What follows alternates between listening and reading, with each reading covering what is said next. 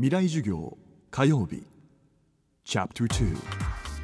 今週は年末年始企画として昨年11月3日と5日に放送した FM フェスティバル2011未来授業明日の日本人たちへの講義の模様をダイジェストでお届けしています。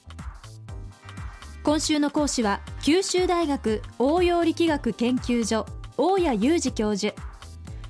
世界的なエネルギー問題 CO2 削減そして東日本大震災による原子力発電所事故を受けて今風力などの再生可能エネルギーの開発利用に注目が集まっています。風工学風を集めて未来へというタイトルで昨年10月に福岡会場で行われた講義の模様をお届けします。未来授業2時間目。テーマは日本における風力エネルギーの可能性。で私たちのふ、うん、ところではちょっとある開発をしていったわけですけどその風車工学の発達っていうのはできるだけ大きな直径できるだけ背の高い風車できるだけ風が吹くところに建てようというん。で今やもう5メガワット機が計画されて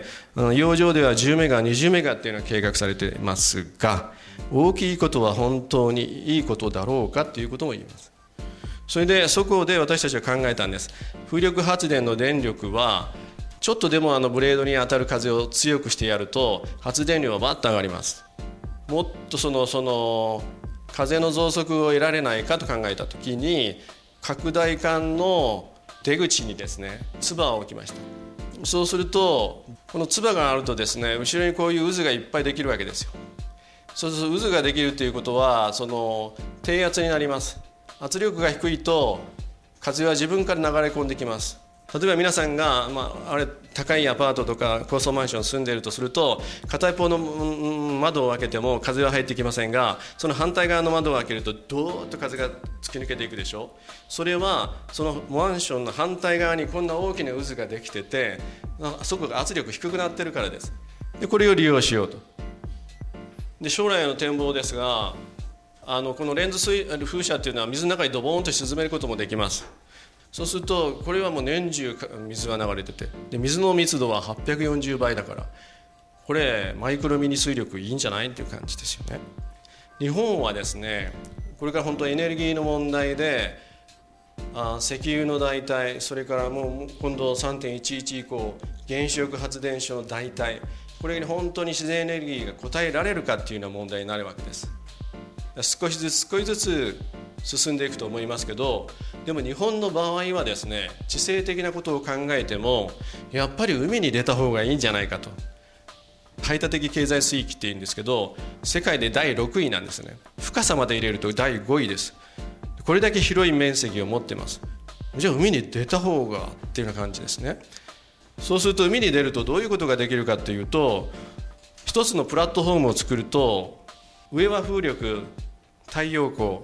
それから下は潮流それからその海面では波力こういったあの自然の再生可能エネルギーをですね一つの空間でたくさん使えるんじゃないかとたくさん使わせてもらえるんじゃないかということを考えてます。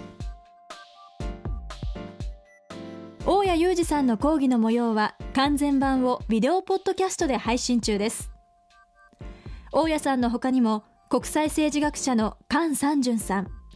ノーベル物理学賞を受賞した増川俊秀さん。分子生物学者の福岡伸一さん。教育学者の斉藤隆さん。NPO 法人森は海の恋人代表畠山重敦さん。脚本家の内館真紀子さんの講義も配信しています。